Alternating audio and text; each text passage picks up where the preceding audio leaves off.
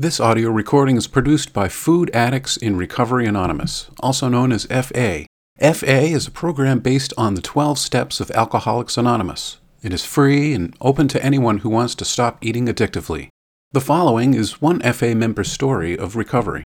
The opinions expressed here are those of the individual member and do not represent FA as a whole. If you are new or uncertain about FA, we encourage you to listen to several stories to gain an understanding of what the program offers. For information on the FA program, please visit our website, foodaddicts.org.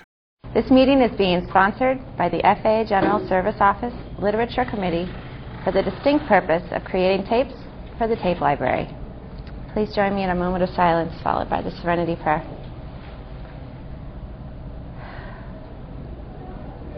God, grant me the serenity to accept the things I cannot change, the courage to change the things I can, and the wisdom to know the difference.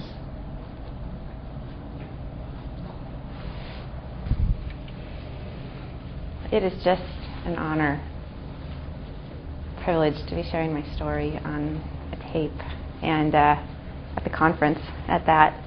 Um, I got abstinent from these tapes. I, I just know how much it meant has meant to my recovery. So um, I'm very grateful to be passing on, you know, just my story, um, the way so many did for me. Um, the thing that I remember about tapes when I first came into program was um, the thing that I heard. You know, you hear a lot of things. The things I really heard was um, Everyone said that this is a disease of fear, doubt, and insecurity. And everyone talked about working the steps in an AWOL. Um, I didn't know that, uh, I always just thought that I had a weight problem. So calling this something else totally different, you know, a, a disease of fear, doubt, and insecurity, just seemed like, you know, I, I had some issues, but I didn't necessarily think that I had something that sounded just so severe. It just affected so many areas of my life, and I have come to see it, things very, very differently. Um, and I have worked um, a couple AWOLs in their entirety, and uh, so I understand it now. So, anyways, I'll get more into that. But let me give you my my numbers. Um, I've I've been abstinent in FA for about six and a half years. Um, just in a couple days, it'll be six and a half years. Um, my top weight was 200 pounds. I'm about a buck 25 now, and I've I've been, you know, 125, more or less a couple pounds for, you know, since I reached my maintenance weight, almost probably almost six years ago.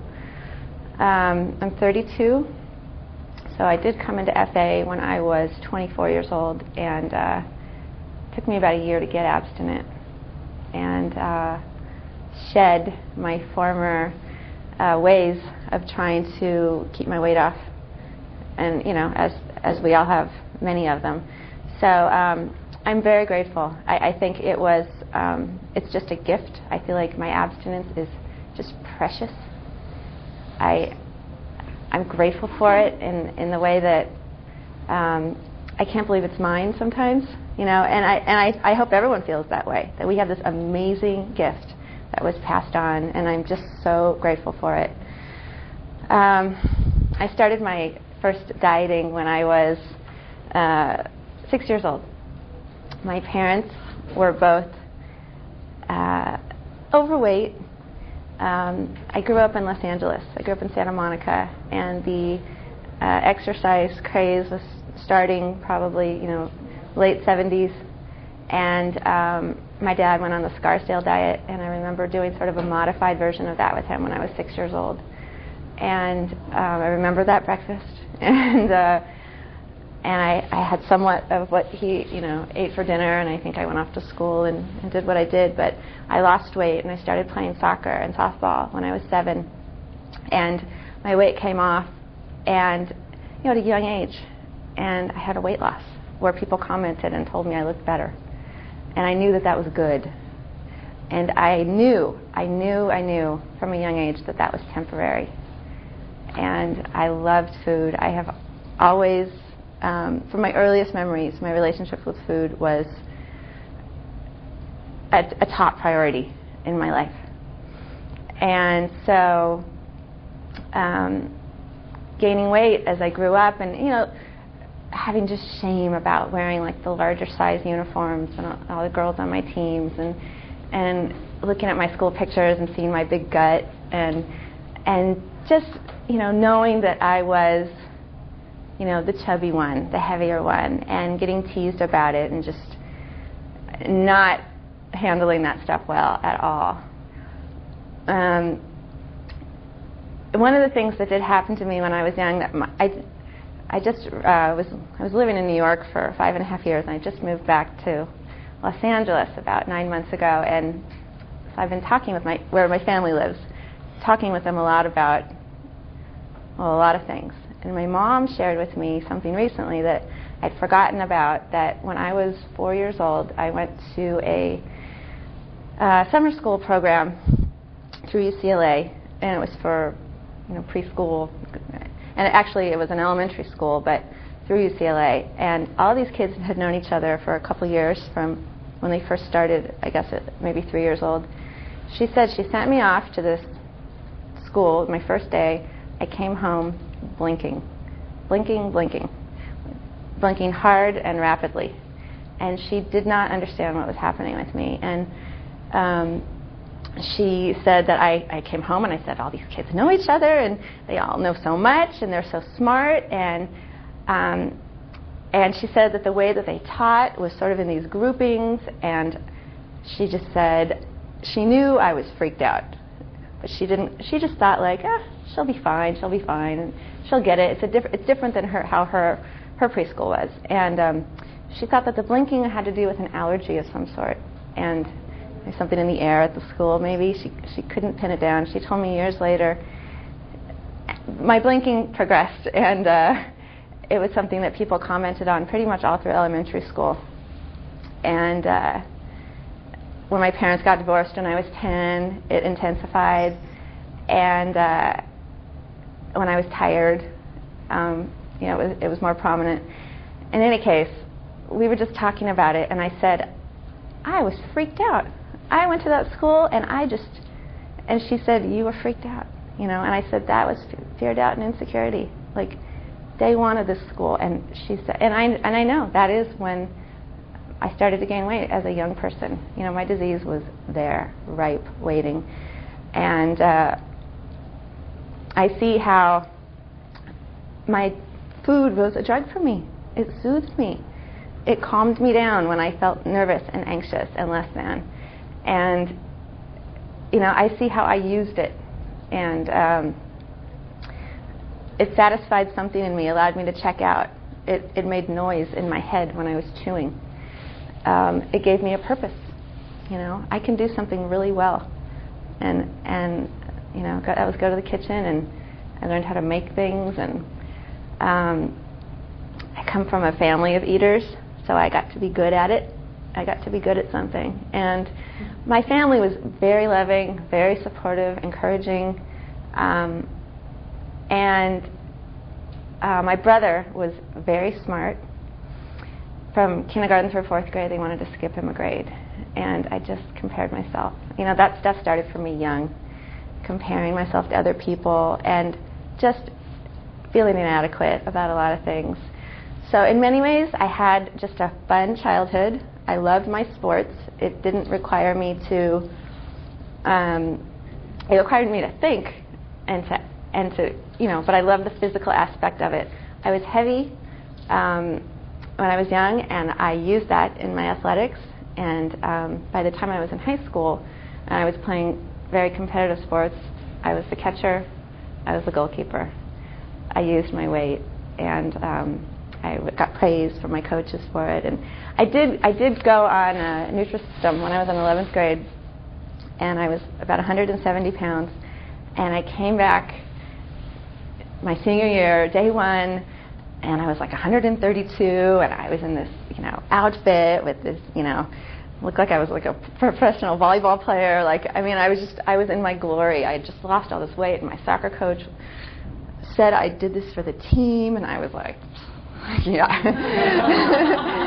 but you know, I you know, I wanted that starting position, and I, I was more agile. And um, by the end of my senior year, I had gone from 132 to 155, and you know, it's a progressive disease, and up and up. So um, I moved to Santa Barbara. I had two years of very scary living, um, and a lot of fun. You know, I mean, this disease is really sneaky that way. I, will have a great time, and I don't know when to say when. Um, I abused alcohol. I was uh, more promiscuous than I would have ever cared to have been. Um, I'm very grateful that I'm healthy as I am, based on that, and some um, bad situations that I was in um, from alcohol as well.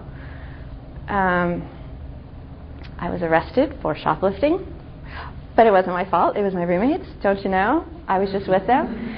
And uh, it just happened to have been in my bag. And uh, I just, it was two years of um, really hard living. And uh, not only was I spending money that I was supposed to be living on much faster than I, I needed to, I, I even had roommates paying me for the phone bill and, and spending it to live because I didn't have money. So and the shame and just thinking like, oh, people must know. And I, I, I got, I grew more and more paranoid, and I just grew.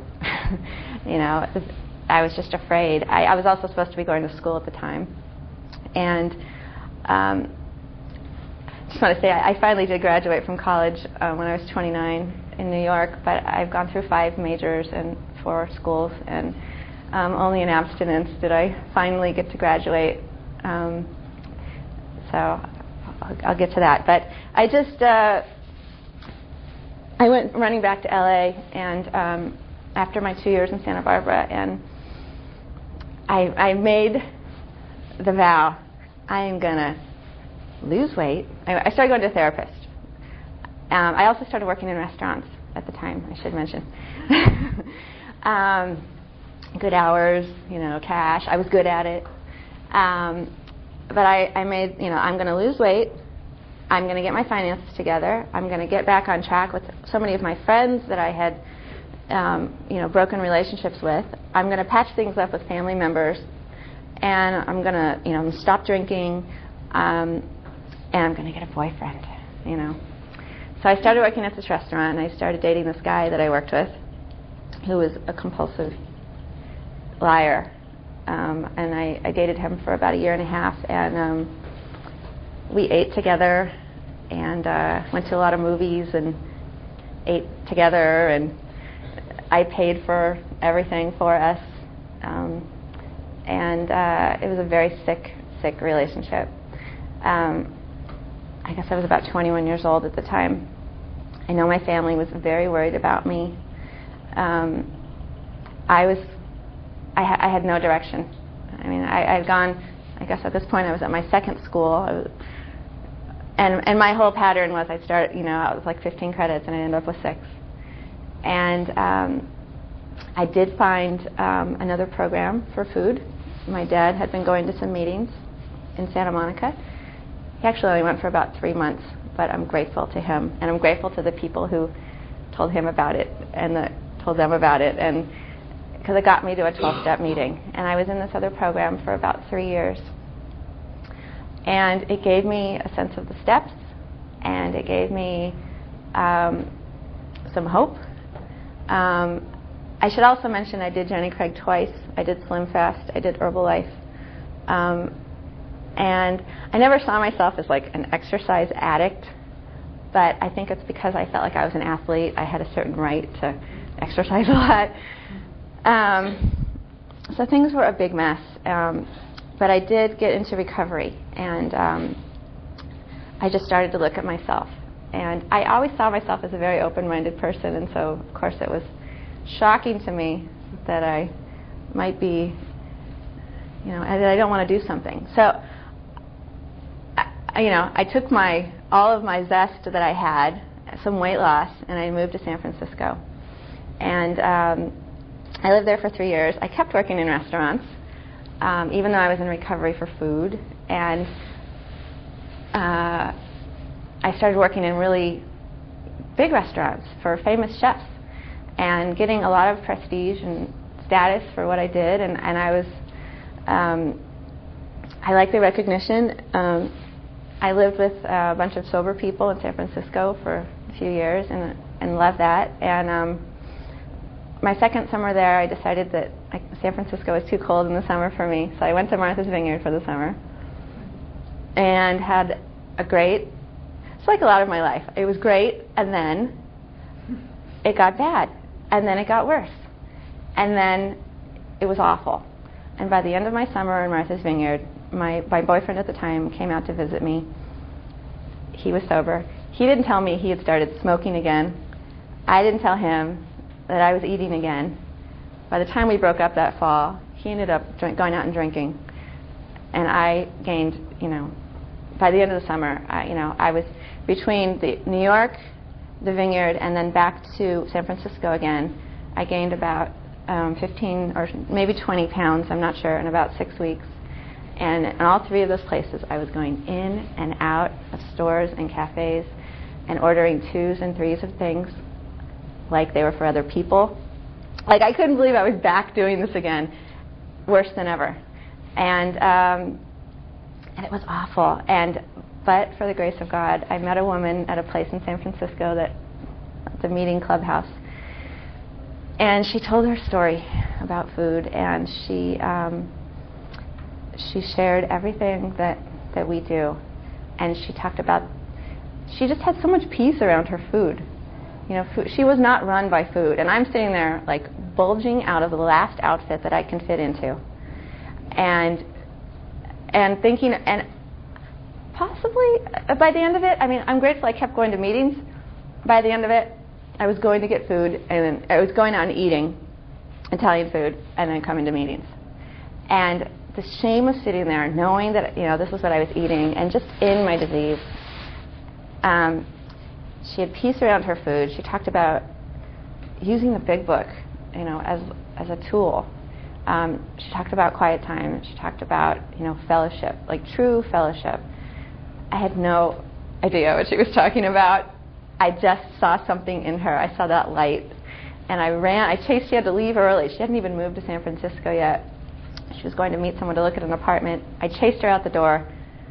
I said, I am desperate. I cannot stop eating. I can't leave my house because I'm going out into, into the Castro and eating everything in every store. I can't stay home. I'm eating my roommate's food.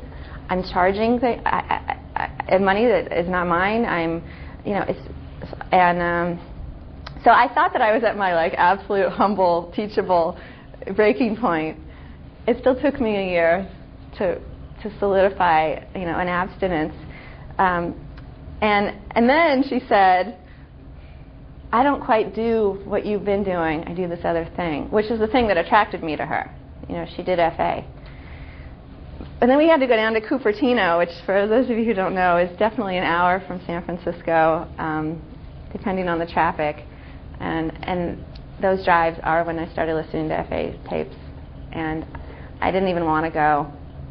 And in spite of myself and in spite of my attitude, I started to transform and I started to get open. And I, I'm very grateful to those meetings. Um, there was definitely a, probably close to 20 people who were just, I had never seen so many hands up.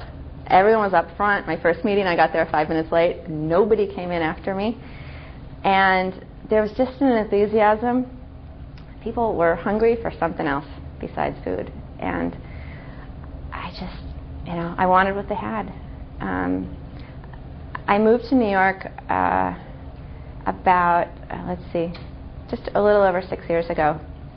Um, I did not have a year of abstinence when I moved, I should say, but um, my sponsor suggested I don't go, suggested I don't go, tried every way possible.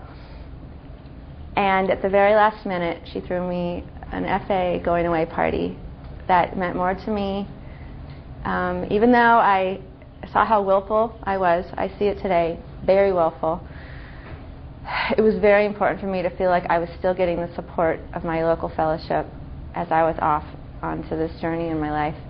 And I got, it was almost like I would send up a flare. I'd talk to someone and say like, I need help. I need some call. And I got phone calls. I got postcards. I moved to Brooklyn with my ex-boyfriend, and um, and I'm very grateful I got out of that relationship without eating. I, I should I should really mention that the year in FA that I didn't stay abstinent, I was dating. I was dating these chefs that I worked with. Um, I was not.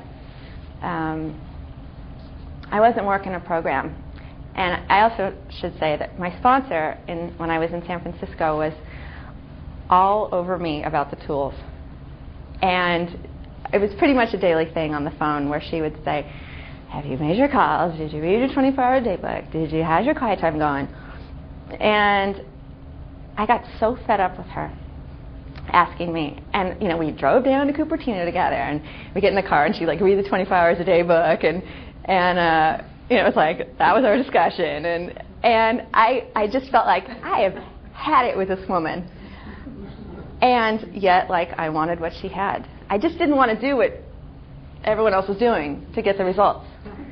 And I was, it was like, eventually I got so pissed off. I was like, I'll show her. And she called me, and I just was like, I'm doing everything. I'll show her. I mean, you know, I, I get to be, you know, the winner. And, and as, as, you know, I don't know why I thought she was against me. You know, my sponsor's on my side. My sponsor's on my team. Um, I was my opponent, you know. Um, so when she called, you know, I called her.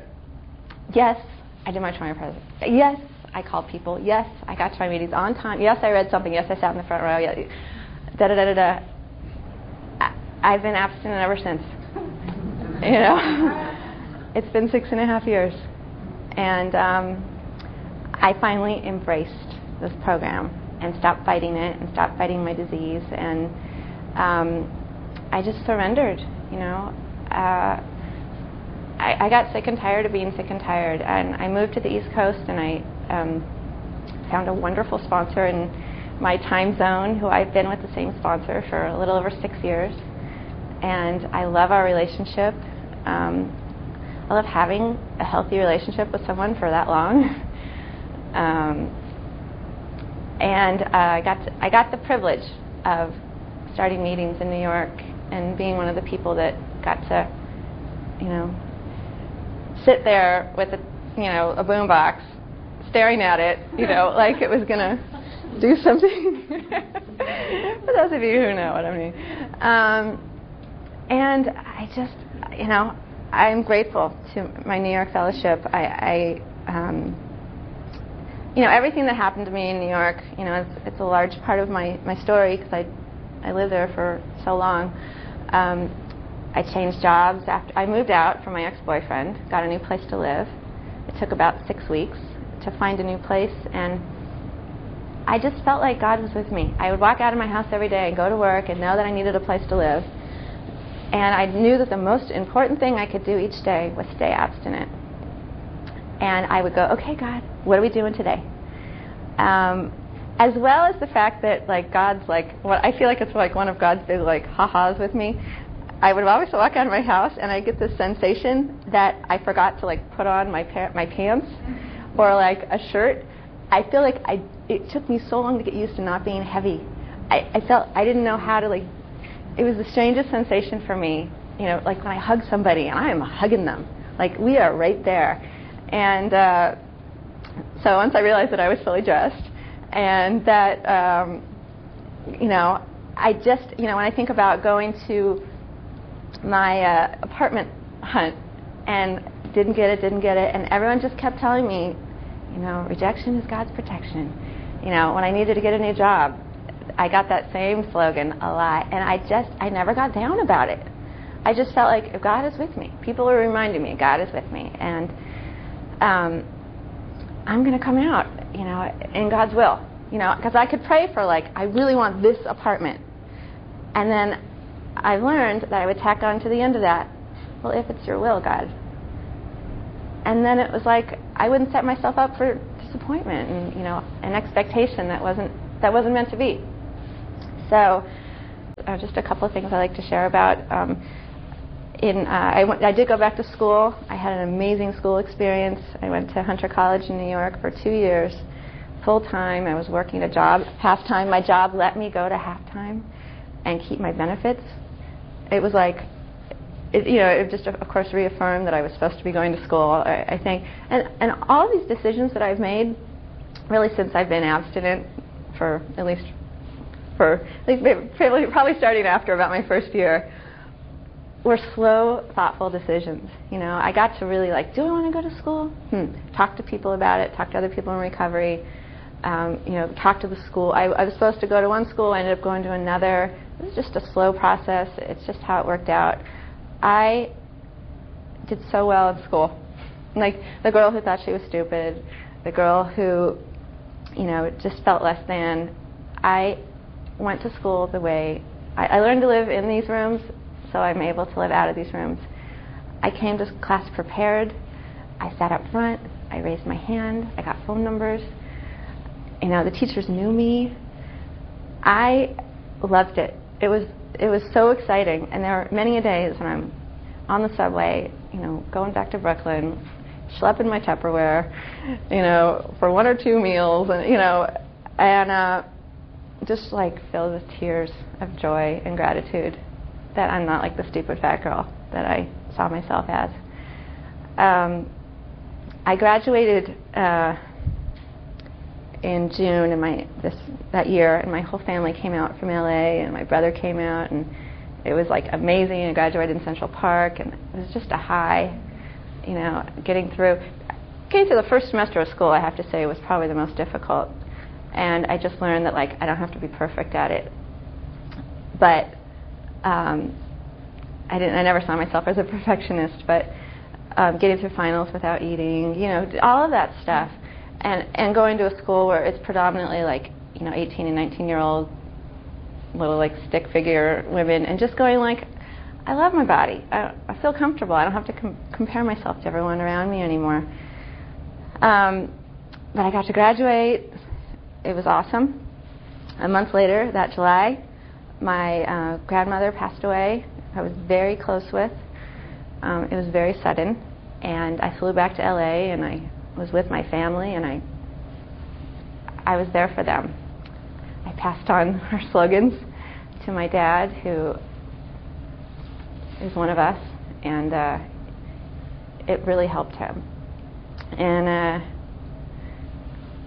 and I got a lot of support from the LA Fellowship when I was visiting and I called people all over the country who said, "Oh, yep, she lost someone recently. Oh, yep, you could." And I, people just shared their experience with me about like how to get through grieving. Um, a month later, that August, my boyfriend proposed. So then it was like, yay, better, you know, sad that grandma missed that. I knew she was watching and with us, and um, that was like very exciting. So I had this, you know, up, down, up, and then 9/11 happened, and that September, and uh, which you know was the most devastating of all. I, I, am sure. My husband and I both um, we lived right across from Lower Manhattan in Brooklyn Heights, and heard the second plane hit, and ran outside, and we're half a block from the promenade, and you know watched the towers on fire, and watched the first one collapse, and you know, it was very traumatic. We, after the, after the first one fell, he said to me, "I wish we hadn't seen that." I, I didn't realize how powerful the imagery would be. We both had nightmares. We both woke up screaming, uh, one of us or both of us, for the next two weeks. Um, one of my sponsees was stuck on a subway underground.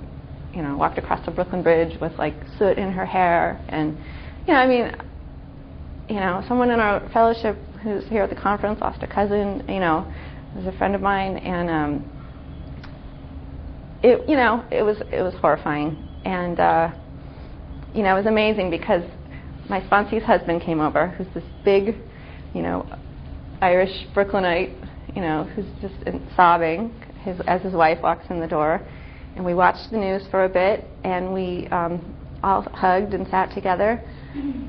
And about 12:30, we sat down and weighed and measured our lunch because we needed to have our abstinent lunch. And you know, life had to go on. so um, I am just grateful. I, I have a really amazing life. Um, I feel like I've gotten to different levels of like right at about two years of abstinence. I remember saying at meetings, "I am a grateful food addict."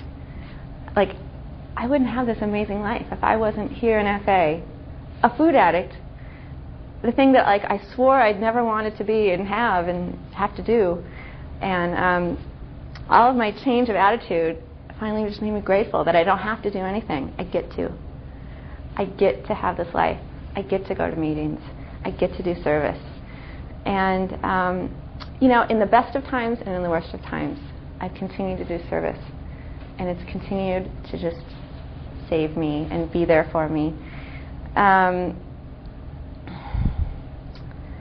after a long period of quiet time and uh, you know, do I want to move? Do I want to move? I, I finally decided that I wanted to move back to Los Angeles to be with my family. I happen to have married someone who likes Los Angeles, a New Yorker who likes LA. Um, and we just moved back last year, and it's I'm grateful for that slow decision. I, I actually took it to quiet time for a long time, and at one point I got to my I got the message. I'm not one of these people that like gets messages, but like I got a message. You know, just plant yourself for now. And I think I stayed in New York for a full another AWOL.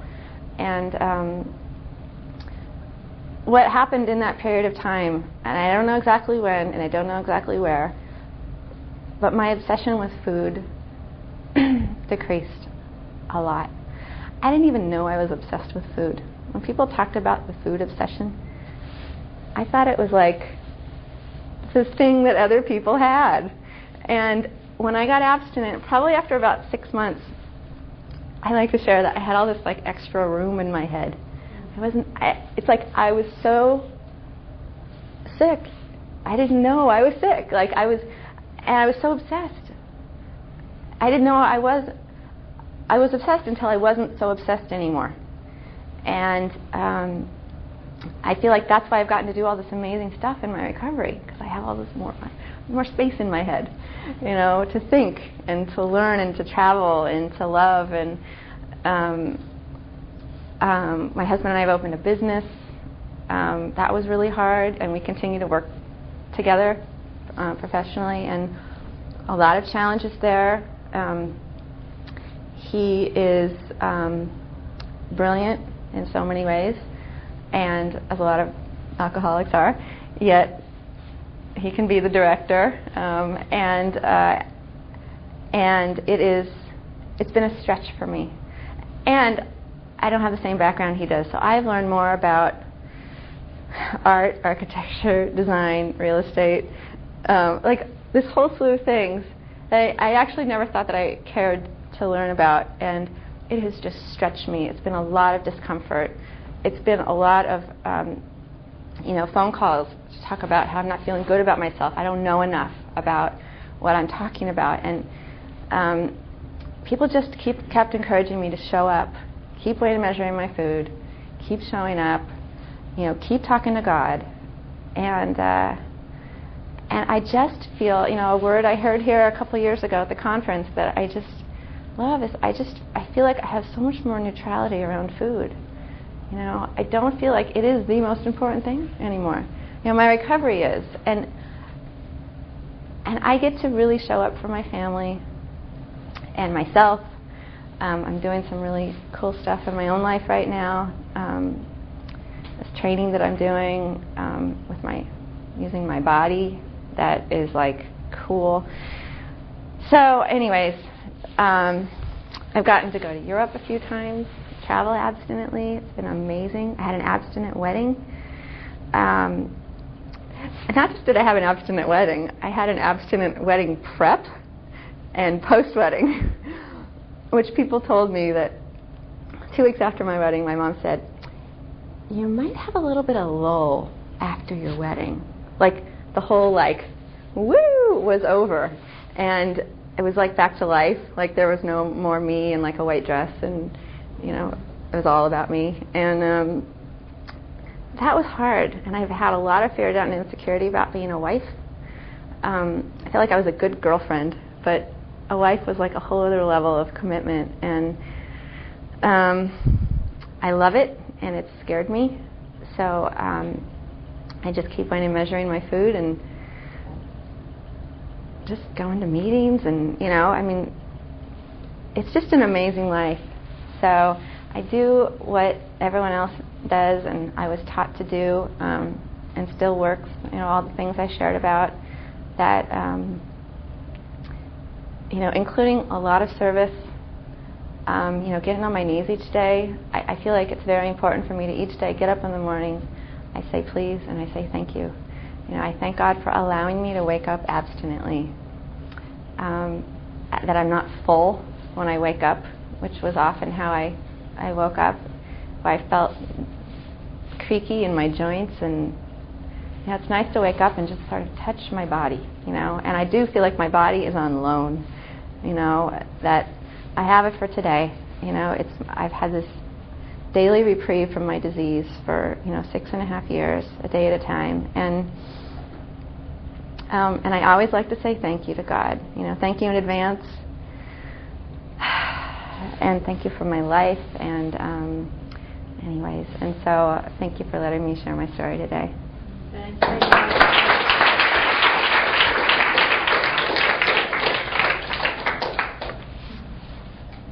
For those who wish, please join me in the Serenity Prayer. God, grant me the serenity to accept the things I cannot change, the courage to change the things I can, and the wisdom to know the difference. Thank you for listening to this audio recording. To hear additional recordings or to learn more about Food Addicts in Recovery Anonymous, you can visit our website, foodaddicts.org.